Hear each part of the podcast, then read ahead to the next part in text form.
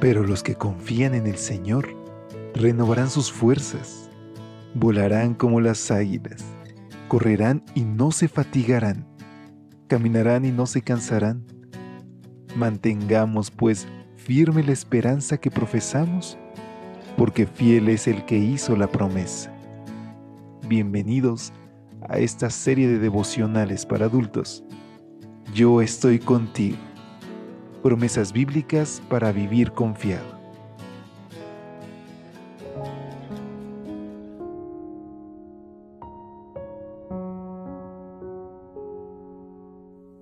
Hola, hola, muy buenos días. Qué gusto saludarte en esta mañana. Ya es viernes, por la gracia de Dios.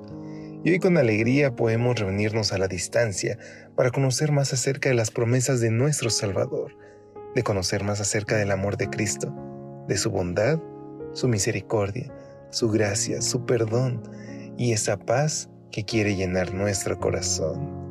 Es con estas palabras que en este 6 de octubre te extiendo una calurosa bienvenida a nombre de todo el equipo de Evangelike a una edición más de este tu espacio lecturas devocionales para adultos. Disfruta de lo que tienes. Es el título de nuestra reflexión que hoy tiene como base Eclesiastes 6.9. Disfruta de lo que tienes en lugar de desear lo que no tienes. Soñar con tener cada vez más no tiene sentido. Es como perseguir el viento. Hace algunos años, el periódico El País de España publicó el texto completo de la entrevista que Mario Vargas Llosa le hizo a Jorge Luis Borges en 1981. Uno de los momentos más interesantes es cuando Vargas Llosa le dice, Usted sabe que buena parte de los países de esta tierra hoy día viven en función del dinero. La prosperidad material es su estímulo. Y Borges reacciona con estas palabras. Natural que sea así. Sobre todo si hay esta pobreza. ¿En qué otra cosa puede pensar un mendigo sino en el dinero o en comida?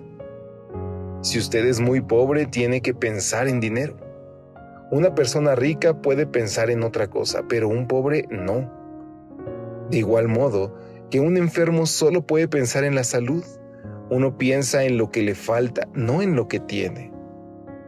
Cuando yo tenía vista no pensaba que eso fuera un privilegio. En cambio, daría cualquier cosa por recobrar mi vista y no saldría de esta casa. Cuánta razón tenía Borges. Vivimos lamentándonos por lo que nos falta, mientras dejamos de disfrutar lo que sí tenemos. Salomón, que tuvo muchas de las cosas que a nosotros nos gustaría tener, nos advirtió. Disfruta de lo que tienes en lugar de desear lo que no tienes. Soñar con tener cada vez más no tiene sentido.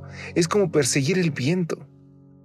El sabio nos recomienda que seamos más pragmáticos, que le demos valor a lo que está ahí, lo que es presente. Como dijo Matthew Henry, el disfrute legítimo de lo que tenemos a mano es preferible a todas las ilusiones que nos podamos forjar. En otras palabras, en un claro desafío a la cultura del siglo XXI, Salomón atribuye más valor al contentamiento que a la ambición. Todo lo que podamos tener en este mundo es vanidad. Por lo tanto, hemos de disfrutarlo de manera sana y con fundamentos morales, antes de que desaparezca. Cuando Borges perdió la vista, comprendió lo valiosa que era y se dio cuenta del privilegio que había tenido. Así que hoy, queridos amigos, pongamos los pies en la tierra y aprendamos a ser felices con las bendiciones que tenemos ahora. ¿Qué te parece si haces ahora mismo una lista de todas esas bendiciones? Y hoy puedes iniciar con la vida, con la salud, con que podamos oír estas reflexiones, con que tengamos la libertad de poder acercarnos a nuestro Dios.